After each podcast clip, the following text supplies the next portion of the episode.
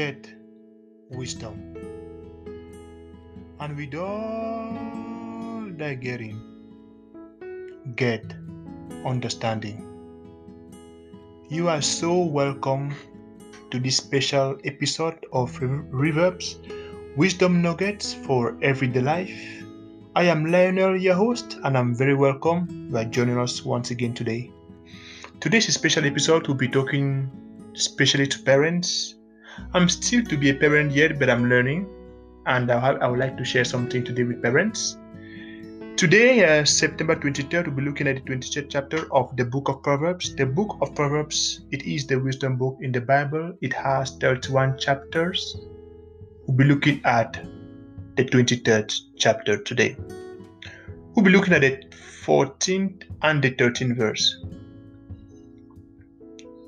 So I repeat, verse 13 and 14 of the 23rd chapter of the book of Proverbs, reading from the Passion Translation. Verse 13 says, Don't withhold appropriate discipline from your child. Go ahead and punish him when he needs it. Don't worry, it won't kill him. Verse 14 says, A good spanking could be the very thing that teaches him a lifelong lesson. You know, nobody likes seeing somebody else hurt. Okay, I would say nobody, generally, nobody does, even though there are always exceptions to the rule, but generally, nobody likes seeing or hearing somebody who is hurt. Nobody likes it. Generally, I say.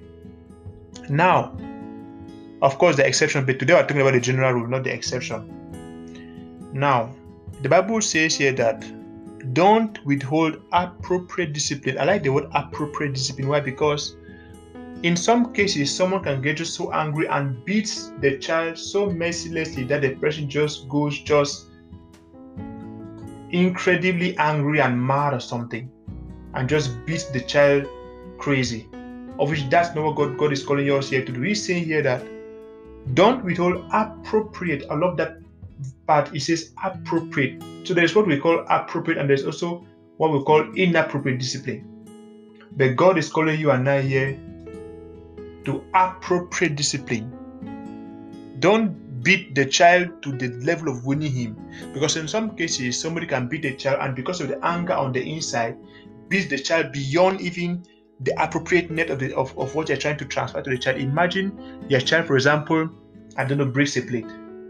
And because of that, you beat him, beat him, beat him, beat him, beat him, beat him until he's he or she, I mean, until he or she is wounded and is sent to the hospital because of a plate that he or she broke.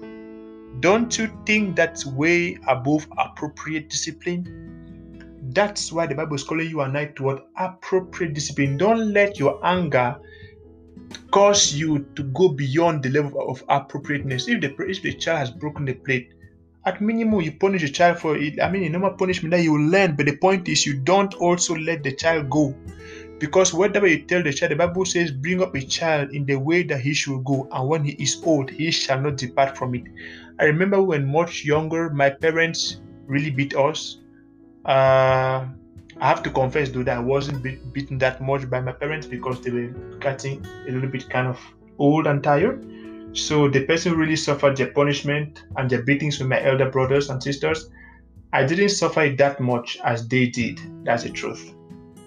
But the point is, I was beaten a little bit, and with that, I learned my lessons. I mean, I was beaten in a, in a case where I'd done something which I knew was wrong, but of course, knowing I tell you always do something, you always do something. So I still did it, and I was beaten, and because of that, I can assure you, I never ever did it. Why? Because I didn't want to be beaten again. That's the point. To the child's brain is, to you it may not be logic, but to the child's brain is so logical.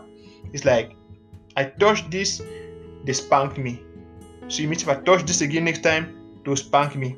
If you do it the first time, the second time, the third time, it really starts in the child's brain that when I touch this, they spank me. So it means if I don't touch this, they won't spank me. Okay then. So he or she will not do it. Simple.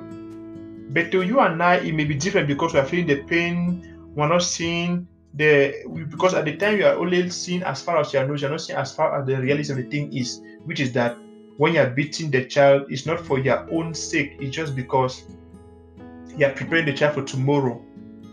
That's the point God is calling you and I to. God is calling you and I to a point where we correct our children, but we'll correct them in the right way, not too much, not too little, just the right way. You know, that's exactly what God is calling you and I to do. He says a good spanking could be the very thing that would teach them a lifelong lesson. And you don't want to you don't want your child to miss this opportunity to have a lifelong lesson. You know, as human beings, we learn most when we're younger. The more we get older, the harder it is for us to learn. And the particular age, I believe when you have crossed the 12 years uh, threshold, or I would say maybe a 12 years threshold, for us to learn at that age is really, really, really difficult. I believe it's it's I would I would not say impossible, but really difficult for us to learn at the particular age, like 13 years or something. So God is calling you and I to that level. He says, My son, my daughter, as a parent, you have to correct your child. Don't think that it will kill them. It will not kill them. It will never kill them. You're actually doing something that may save them for the rest of their life. You don't know because by beating, they're learning something. They're learning how to be disciplined. And even God is calling us to a life of discipline. You're gonna have a life of where you are just free to do whatever you want. That's what the devil wants. His logo is do what thy wilt. That is what the one satanist wrote a Bible, a satanic Bible, and the title, the first page, he said, Do what thou wilt. So as long as you let a child do what he or she wants or wills, you are letting him have his way, you're not correcting him, you are preparing for a very, very disastrous future. Jesus Christ loves you so much. It's the reason He came, bled, and died for you and I on the cross of Calvary. He is coming back so, so very soon. Are you ready for His return? You are blessed in the city and blessed in the field, blessed coming in and blessed going out. Stay so blessed. Bye bye.